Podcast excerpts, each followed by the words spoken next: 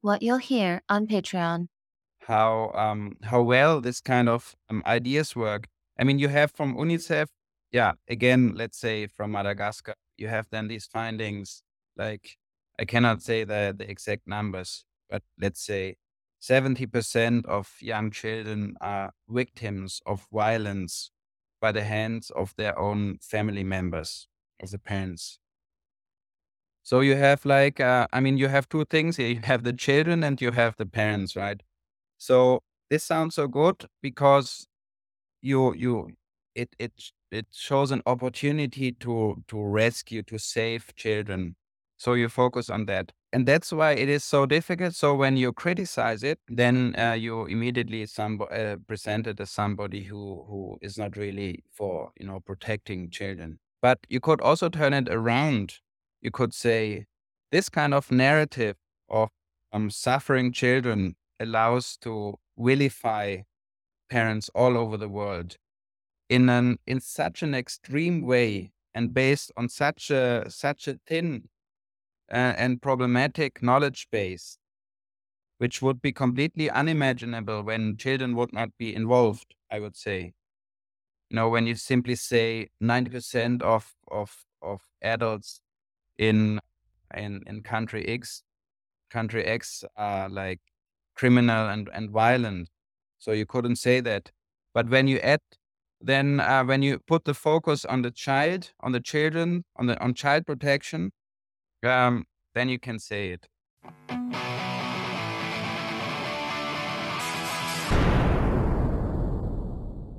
My name is Gabriel Scheidecker. Currently, I'm based at the University of Zurich. I'm here at the Department of Social Anthropology.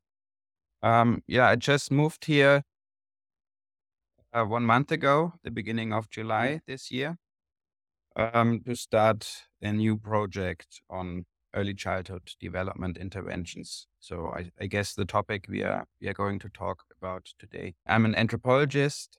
Uh, for my PhD, I did research, ethnographic research on childhood, child development, emotion socialization in Madagascar, in a rural community of Madagascar.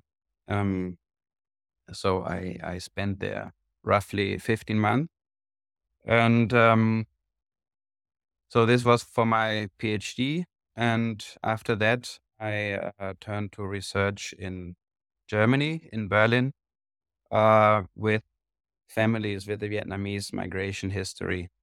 And um, here I also focus in particular on the experience, the interaction between um, these families and the welfare system, like especially practitioners of parenting support. So these are, yeah, so these are my two um, uh, research foci.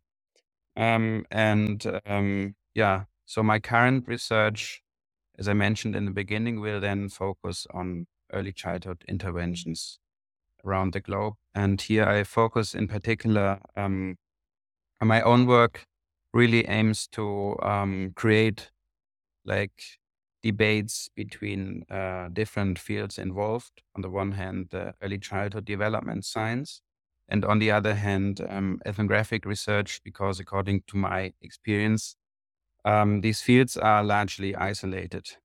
So this is what I'm currently working on.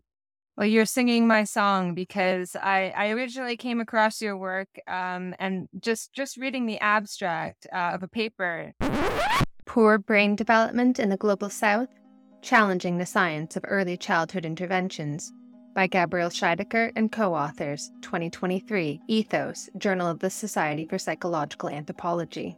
Global Early Childhood Development, or ECD, an applied field with the aim to improve the brain structure and function of future generations in the global south, has moved to the center of international development. Global ECD rests heavily on evidence claims about widespread cognitive, social, and emotional deficits in the global south and the benefits of changing parenting practices in order to optimize early childhood development. We challenge these claims and it it made me sort of cheer out loud because it was exactly what I had been sort of arguing and saying and thinking, but in a different context and said much better than I ever could, uh, which is that how could people not see that arguing that poverty is caused by get poor cognitive development is a rehashing of centuries old very racist discourse but through you know three layers of thick fawning social justice rhetoric. And i wondered could you tell me a little bit about that um, about that paper? Um, so what is global early childhood development? Okay, I mean, first of all, I should um, I should mention maybe that I'm not coming from this field myself. As I said before, I'm coming from anthropology, so I'm actually yeah working on this field, about this field, with this field, and um, yeah, just started a few years ago. So I'm also not a complete expert, but um, I mean, um, in my work with uh, about parenting intervention, parenting um, um, parenting support, I came across this field and started to be really interested in it because I found that the scientific claims or the claims in general are so much different from what we usually um, what what we usually point out in anthropology about child development. And in fact, it was really shocking to see that as you also just pointed out, to really um, um, um, explain um, social inequality by mental capacities. Um, yeah, so it is. A, I, I would say it is an emerging field of international development and uh, um, humanitarian aid. It emerged, uh, I would say, um, in the 90s, 1990s, um, through several um, studies, for example, in, in Jamaica. And, um, but it really, uh, I think it is really now that we are um, experiencing the, the, global implementation of early childhood development interventions. So, um, and and I should also add that this is a field which is strongly promoted by all major organizations in the field of international development, like UNICEF, the World Bank, the World Health Organization, and also NGOs like Save the Children and many others. Um, and it, uh, yeah, in 2018, the Nurturing Care Framework has been launched. So, this is a, a framework for the global implementation of early childhood development. It has been accepted by the World Health Assembly in 2018 as well. So it is really the official program. Um, and this may be important to, to know that as a background. Um, and now uh, concerning the like the ideas of this field. So I think the fundamental idea is that um, poverty is really reproduced by poor early childhood development. Um, of course, not only, but the idea is that this is a major factor for reproducing or perpetuating poverty. So the idea is that um, in yeah, what what is framed as as poor or the context of poverty, um, children in early childhood are not uh, fostered um, op- optimally. So um, uh, the child rearing practices um, uh, do not really uh, foster optimal early childhood development. They mostly refer to cognitive development, but also to socio emotional development. And then that this suboptimal early childhood development would lead to um, poor school achievement um, in middle childhood and then low adult productivity in, in adulthood. And uh, um, and then this would lead to a next generation of poorly developed individuals. And in this way, so this this idea of the intergenerational transmission of poverty um, would then perpetuate um, the, the situation. And um, now the idea is um, to change this cycle or to to to break through through um, early childhood development interventions. Um, I, I would say that most of these interventions focus actually on parents, on mothers, um, aiming to change their parenting practices, their behavior, according to a to a set of best parenting practices or what I believe to be best parenting practices. And then this would like enhance early brain development and then um, lead to higher school achievement and uh, higher adult productivity. So turn around this dynamic. So this is the the basic idea, and most importantly, I think that um, these ideas are pre- presented as based on scientific evidence. There's a lot in what you just said that I want to come back to, particularly this idea of of mothers, and you, hear this all the time, and you just sort of passively accept it because it's wrapped up often in the rhetoric of like women in the global south are the futures. We're not talking about population control. What I'm talking about is giving women the power to save their lives, to save their children's lives, and to give their families the best possible future. So it sounds really feminist. But What they mean is we need to intervene to make them better mothers, to stop them having so many children. This sort of thing is often what they mean by women are the future. And also that you can't give any money to men because they're not trustworthy, this this kind of thing. But I was wondering I, I, now it's it's probably not enough for me to just state, "Oh my gosh, I can't believe this rhetoric is coming back," because actually it's it's also coming back. It's it's there on the left or things that sound kind of leftish. You know, it sounds very social justicey and so on. It's hidden in the spawning language, and often often it uses a language of decolonization as well, which is strange.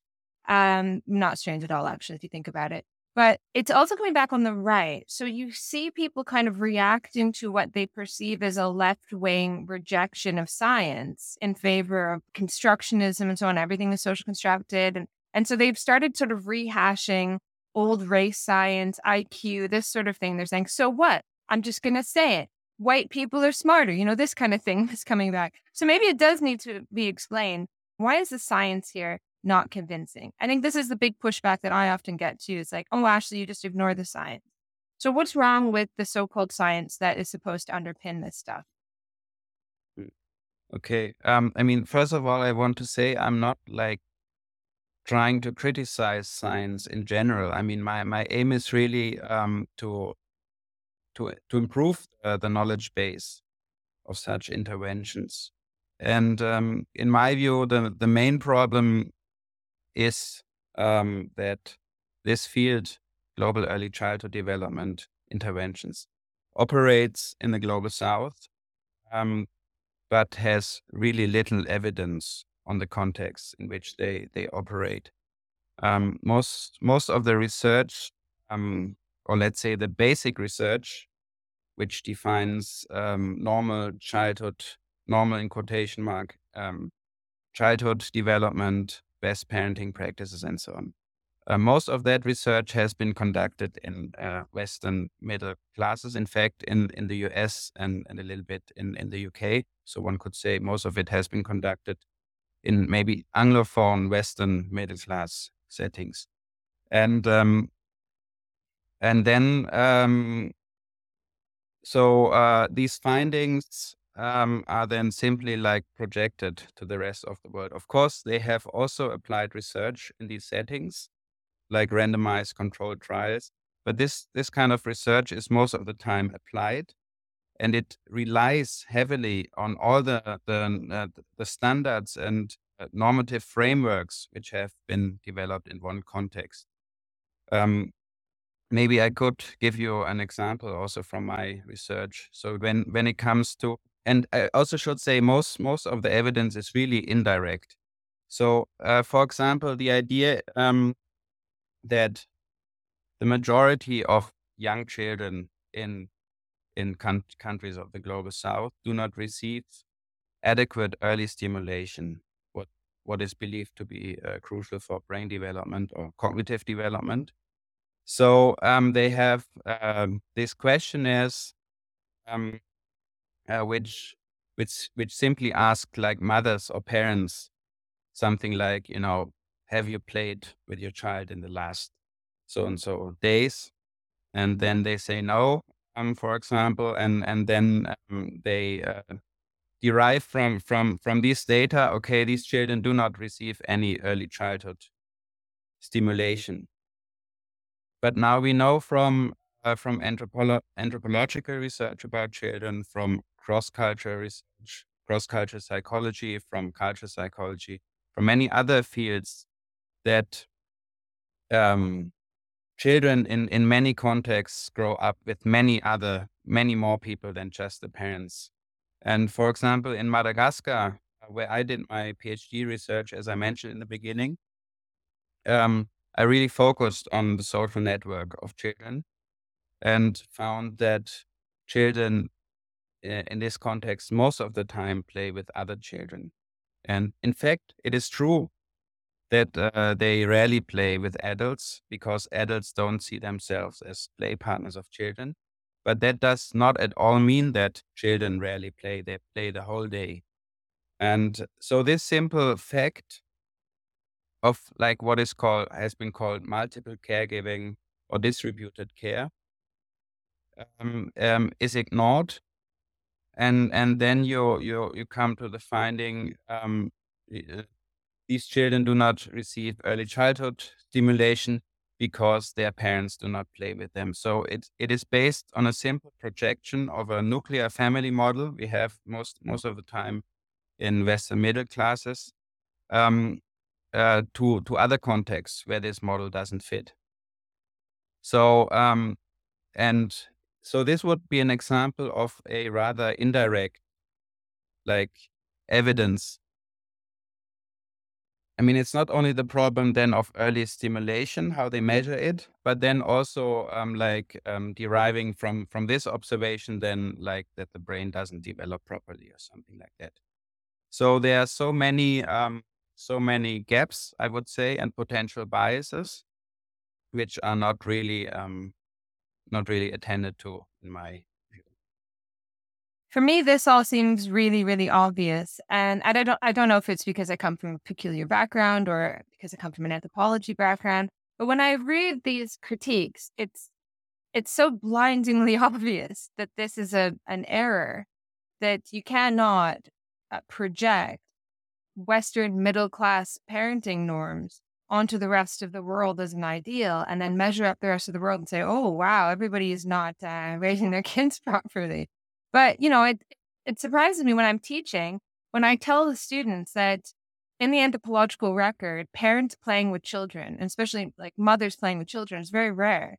The last thing a mother wants is for her child to see her as a playmate. You know, when you've got tons of things to do, you don't want your child to see you as a playmate. They go play with the other children. Um, and they're shocked to hear this because they have been learning all this time that how important it is to play with your children, to say this many words to your children, and blah, blah, blah. And I've got the science to prove it. And yet the majority of humanity doesn't raise their children like that.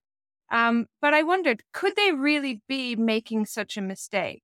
I mean, it it seems so obvious. I mean, uh, do they really not at all account for these things? Like, how does how do cultural norms figure into these reports or analyses, if at all?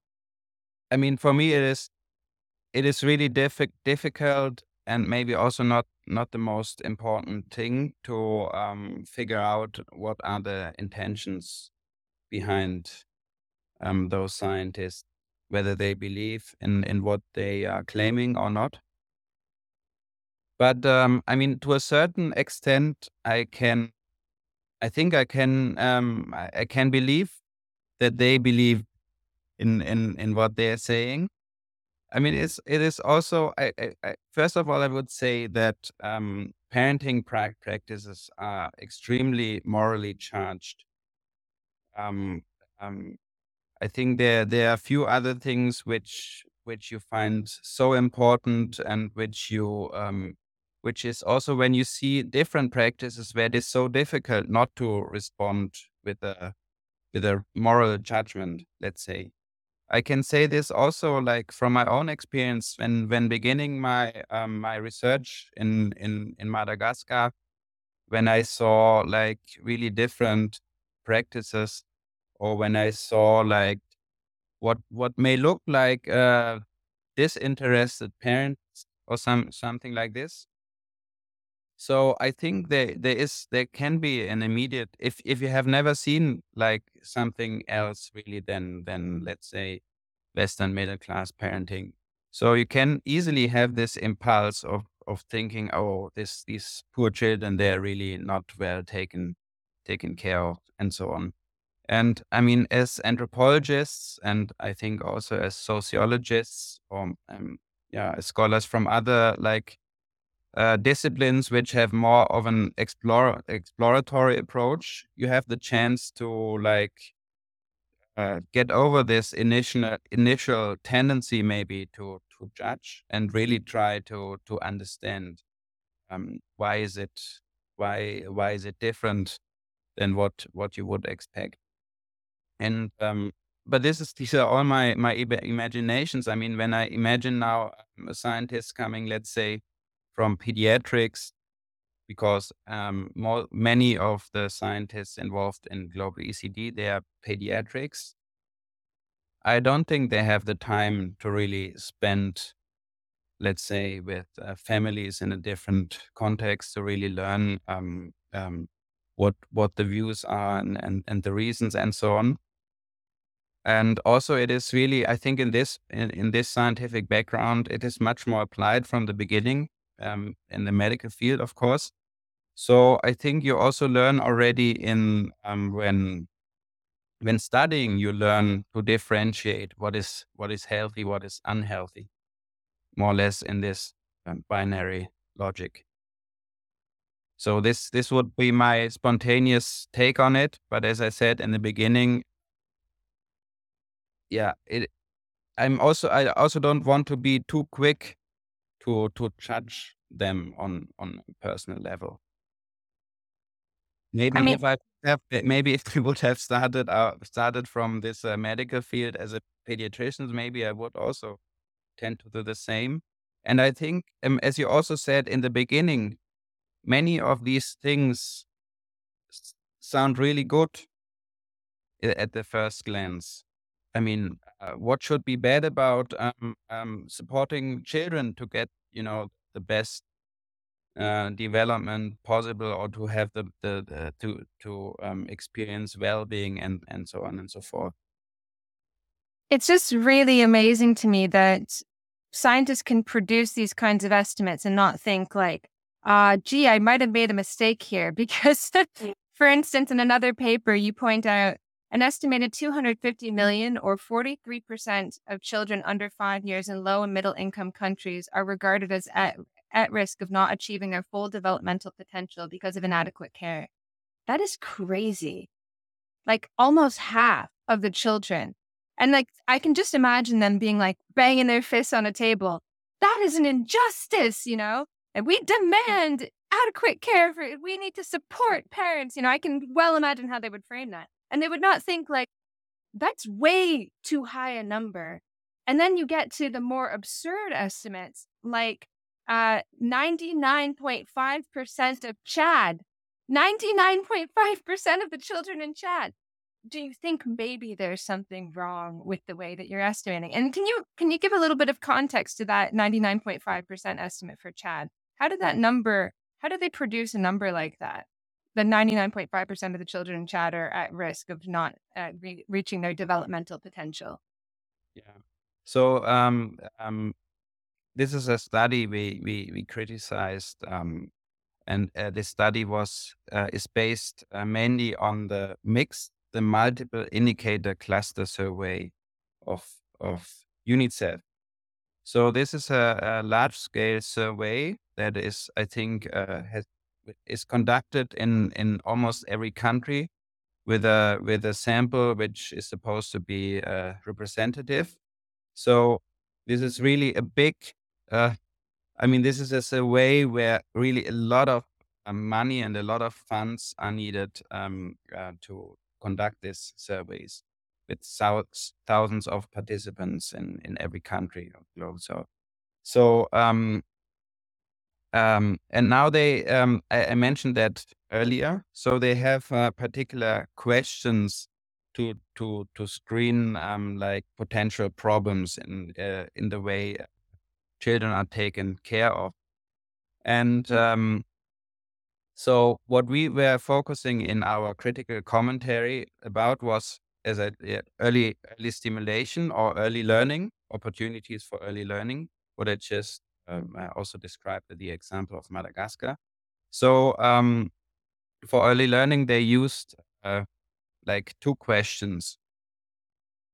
Um, I cannot reproduce them like word by word.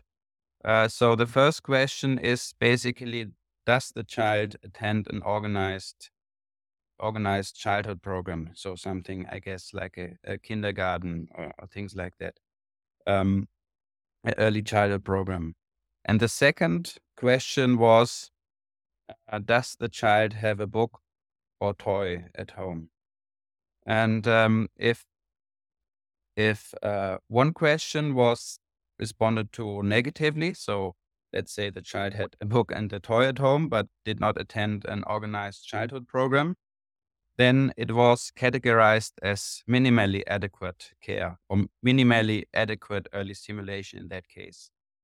Um, if if both were absent, so if the, the child had neither a toy or a book at home and did not attend a program, then it was categorized as not even minimally adequate early stimulation. And uh, yeah, I guess that in in Chad, for example, um, 99.5 of, of the parents res- responded with no, we don't have that. And um, yeah, so I am, I, I think I, I repeat a little bit the points I already told before. I think it is really easy to see how these two questions um, exclude all other potential forms of early learning. And I can uh, um, explain that a little bit again with, with my research in Madagascar. It is true that these children do not have a book at home um, and toys at home. Nope, actually, nobody in that community has a book at home, and they are they also don't have these toys. Um, I mean, the question then is also, of course, how how to define the toy, how to define the home.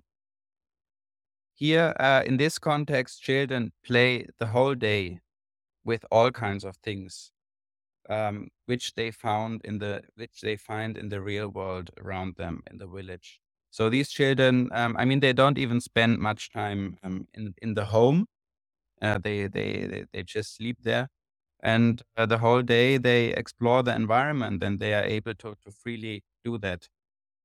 So um, to completely ignore this fact um, that there are so many other ways of, of early learning is, in my view, I mean, for me, this is really a case where I wonder, okay, this should be so obvious and so easy to see that there are other ways. And also with a with a um, early childhood program, I mean, who who says that children can can only learn if they attend something like a kindergarten. Um, uh, this is like, uh, I mean, even let's say in, in Germany, the kindergartens, I, am not saying that kindergartens are bad at all, but I'm just saying that there are also other, other ways children um, can learn. So um, maybe coming back to your question about um, the, the intention uh, behind it, or like how I would, what I would blame the science for. So I would not blame them that there are bad intentions behind or something like that. I think they're really, I assume most of the time, really good intentions. In fact, that's part of the problem because then it, it means that they're less likely to stop and think, like, am I what, the bad guy? What, what, what, what is my criticism that these scientists do not look for other evidence and for potentially contradicting evidence, but that they just look for the evidence which supports these preconceived ideas about about deficit early childhood development in these contexts. Because uh, these studies i mean i just mentioned i just referred to my own research in madagascar but there are thousands of other studies uh, which one could look in. And, and especially if one um, um, organizes interventions or, or, creates evidence about countries and contexts where where um, which are completely foreign to one to to the researcher. So um, why not look into the existing ethnographic research on these contexts before? do they not sort of nod to it? Because as I say, as I keep saying, it just seems so obvious that there are just other ways of educating children in different cultures. Um, surely they must sort of nod to this, or is it just literally when they produce these papers, they talk about the injustice of it? Yeah, I'm, I mean, it for me, it is really the question: who designed these um, multiple indicator cluster surveys and and this question, and who checked if uh, these questions are really, um, if there's really, um, if these are really externally valid. Because as you say, it is, you don't need to be an anthropologist or sociologist of childhood to see that uh, these questions are simply derived from like a model which does not maybe even exist in in in in, in western context and it is so obvious that when you um, project this uh, this model or this idealized model to another context that you always always find deficits. You cannot find anything else than than than deficits unless this community happens to to work exactly the same as as i don't know west western middle class context. And but i should also add that um, it is not only a problem of these sciences i think it is also partly a problem of my own science or my own discipline, let's say, or related disciplines like anthropology, sociology, and so on. I mean, we have we we tend to be always critical about research in, in neighboring disciplines, especially um, in in medical disciplines or um, disciplines that that use rather quantitative approaches. But I wonder why have we been so unsuccessful to really make sure that our criticism reaches those we are criticizing.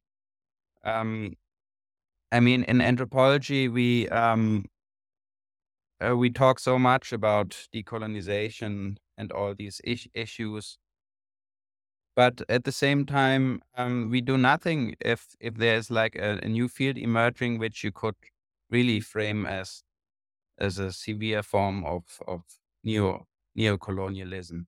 As you said in the beginning, um, which is based on on assumptions and claims which are not not much different from from those assumptions and claims on which uh, historical colonization was based on. So my question is also as an anthropologist, why have we failed to really reach those we are criticizing and and how can we do that better in the future? And uh, I, I think my my main answer why we have failed is that we really tend to um, to share our criticism with our colleagues from the same discipline. Um, this does not necessarily happen intentionally. We, we, we publish it in, in anthropological journals. We use a specific terminology. Uh, we draw on taken for granted uh, concepts and positions and so on. And then, of course, um, it is highly likely that our colleagues will read it, that they will also agree to it. And it is highly unlikely that those we are, we are pretending, so to say, to criticize, that they will simply ig- ignore it or not even take, take notice of it. I think also a related question is why is there so little critique? So, w- when it came to eh, Indigenous people and research on Indigenous people, I went to a conference 10 years ago and immediately I, I, I was looking around and I was like, oh my God, this is incredibly insulting.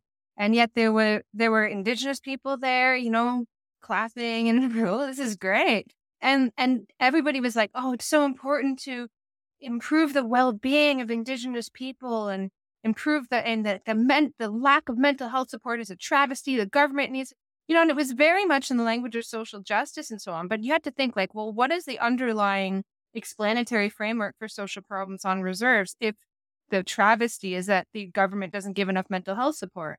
It's that we are we have cognitive deficits. That's what they were saying. They were saying that, that through the legacy of colonialism, we have you know, we have deficits in how we raise our children because we would never learn to be mothers.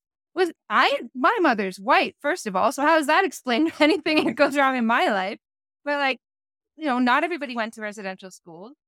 You know, there were only of the like of that generation in my family, only like I think two or three out of seven or nine children. I can't remember. There's lots of children, but lots of them died in infancy. Um, only like two or three of them went to residential schools. Like, how does that explain any kind of problems that we have? Right. But just because this this overarching explanatory framework for these deficits. But there I could find three or four people who are really criticizing this intergenerational trauma idea. It's just, you know, nobody no not only does nobody question it, but it gets framed as decolonization and if you're like a good person in the social sciences, you should be banging on about decolonization, decolonize this, which just means like better representation for Indigenous people in the existing social hierarchy, but not really questioning the fundamental basis of why there is that inequality. Like some reserves don't even have drinking water, but we're supposed to like have, uh, you know, through healing somehow, some way, we're going to solve all these problems. to me, it sounds really ludicrous. So I guess the question is why is there so little critique? You know, mm. what is it that seems to draw so many people in the social sciences to actually joining that crusade rather than questioning it? Yeah, I mean, I first of all, I, I, yeah, for me, I mean, as a like white Western uh, person, it's, it's, I mean, I cannot, you know, give really a lot of explanations uh, why um, let's say as as you mentioned in in, in indigenous communities in in the US or so, there's so little mm-hmm. critique. I mean, I can maybe um, give some like uh, more general ideas ab- about uh, the question. So, why is this explanatory framework so attractive?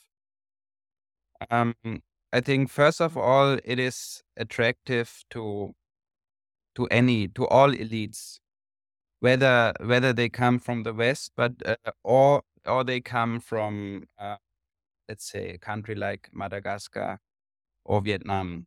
Um, I mention also Vietnam because I um, have also done some research there and, and planning um, research there. So this um, this idea is attractive to to elites because um, um, first of all, it tells okay, this these problems have nothing to do uh, with my own privilege.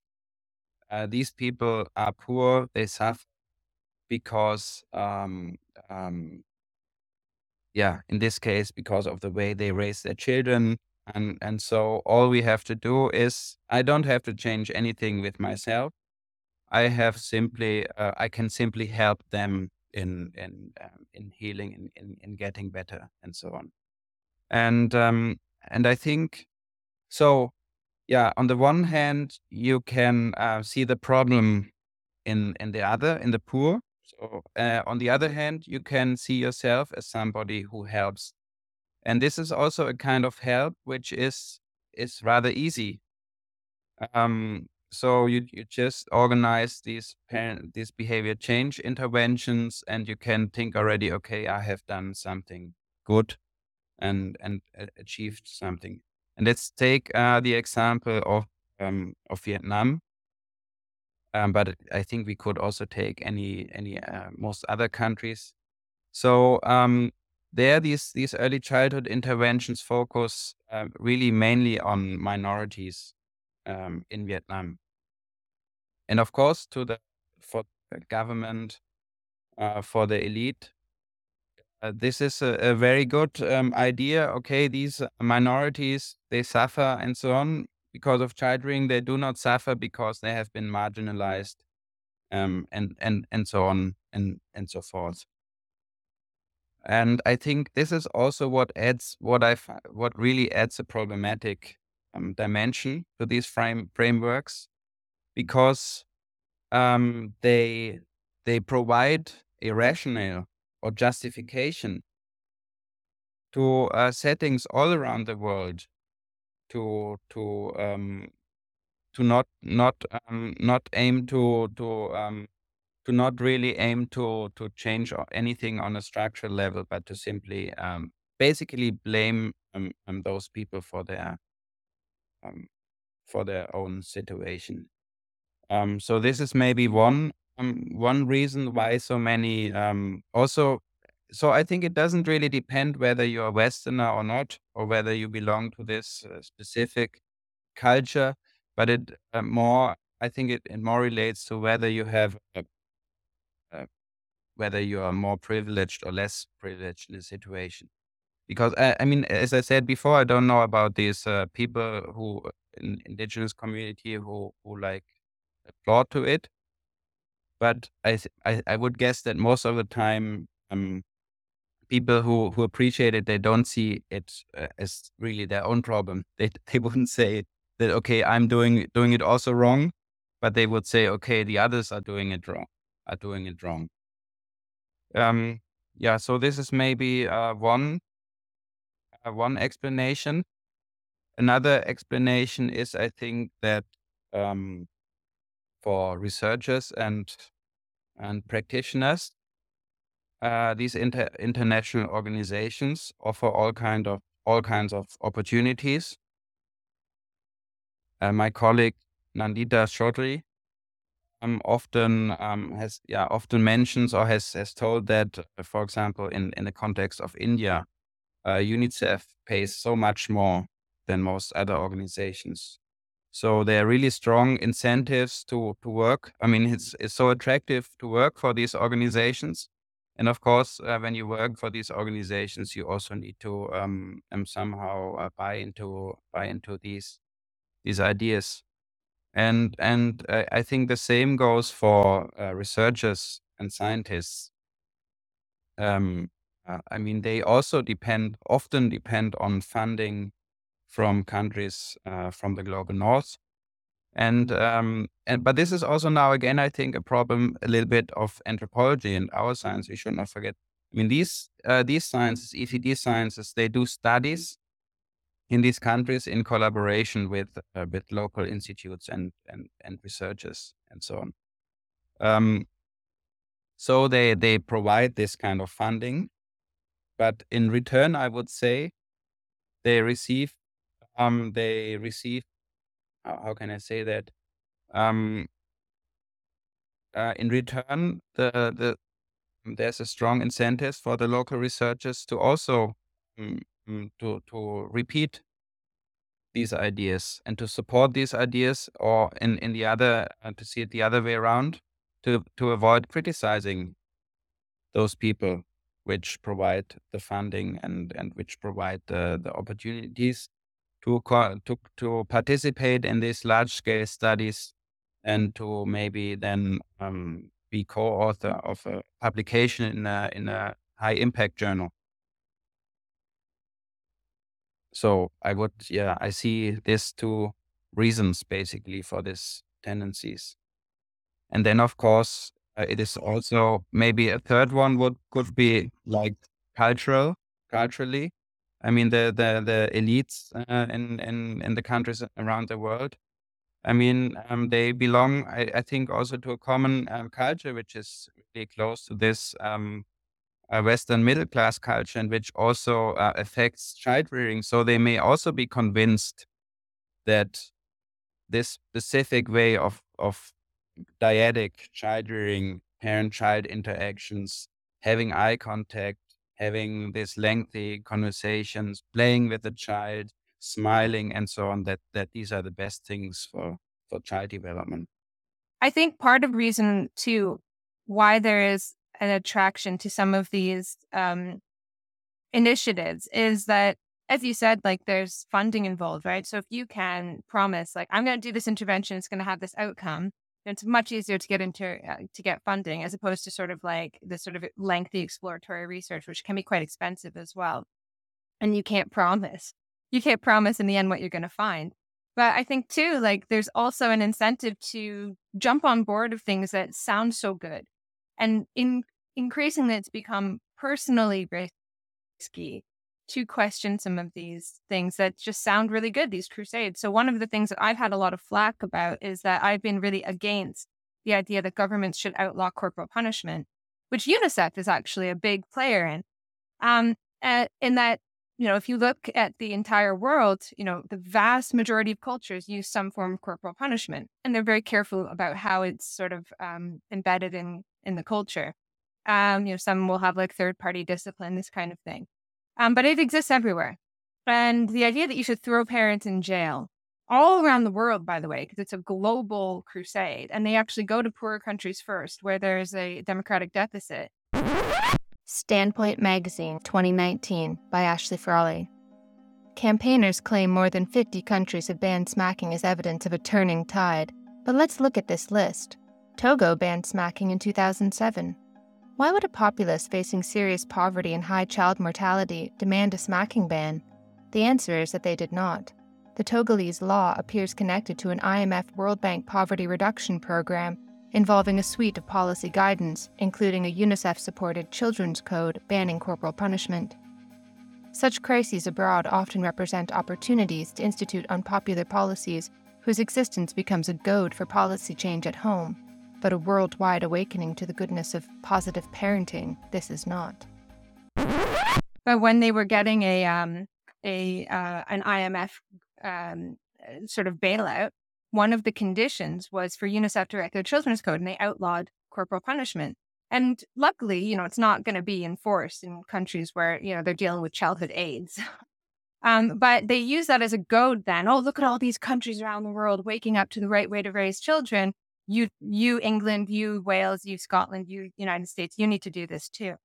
And questioning that has mm-hmm. got me so much flack where I just thought it would be just so much easier just to not say anything, you know? And I yeah. wonder if you had anything to say about that.